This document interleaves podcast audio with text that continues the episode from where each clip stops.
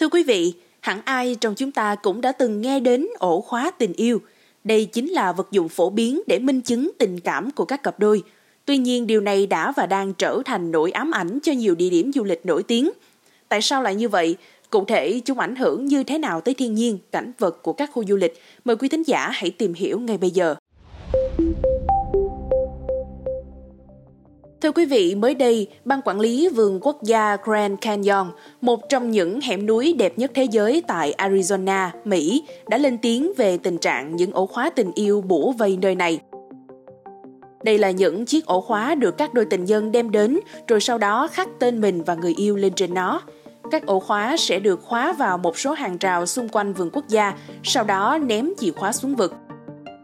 Hầu hết cặp đôi cho rằng việc khóa tình yêu và ném chìa khóa đi sẽ mang tới một điều tốt lành cho mối quan hệ. Tuy nhiên, Ban Quản lý Vườn Quốc gia Grand Canyon xem chuyện để lại ổ khóa là hành vi xả rác nơi công cộng. Trong khi đó, việc ném chìa khóa lung tung xuống vực tiềm ẩn nguy cơ nghiêm trọng hơn. Cụ thể, loài chim ưng California đang có nguy cơ tuyệt chủng cao, rất dễ bị thu hút bởi những thứ phản chiếu ánh sáng.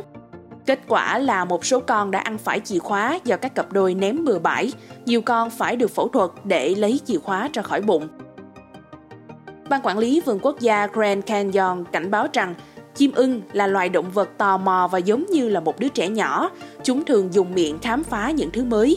Cơ thể chúng dĩ nhiên không có khả năng tiêu hóa kim loại. Nhiều con đã mắc nghẹn chìa khóa, nhiều con nuốt quá nhiều chìa khóa đã chết. Đây không phải lần đầu tiên các địa điểm du lịch nổi tiếng đau đầu vì các ổ khóa, chìa khóa tình yêu. Tại Hawaii, các quan chức tiểu bang cũng xem việc đặt ổ khóa tình yêu là hành vi xả rác. Trên trạm quan sát hẻm núi Waimea, chính quyền tiểu bang đã loại bỏ hàng trăm ổ khóa. Đại diện Bộ phận Quản lý Đất đai và Tài nguyên Thiên nhiên của bang cho biết, các ổ khóa này gây mất thẩm mỹ và làm hỏng cơ sở hạ tầng trong các công viên của Hawaii. Đại diện bộ phận này cho biết, việc đặt khóa tình yêu trên hàng rào, cầu và các công trình công cộng là xả rác, góp phần làm mục nát cơ sở hạ tầng. Điều này sẽ làm suy yếu hàng rào an toàn tại các công viên tiểu bang. Bên cạnh đó, tại Úc, cầu cảng Sydney từng là nạn nhân của ổ khóa tình yêu. Các quan chức địa phương đã lên tiếng rằng hàng ngàn ổ khóa trên cầu sẽ rất dễ khiến cầu hư hỏng và gỉ sét.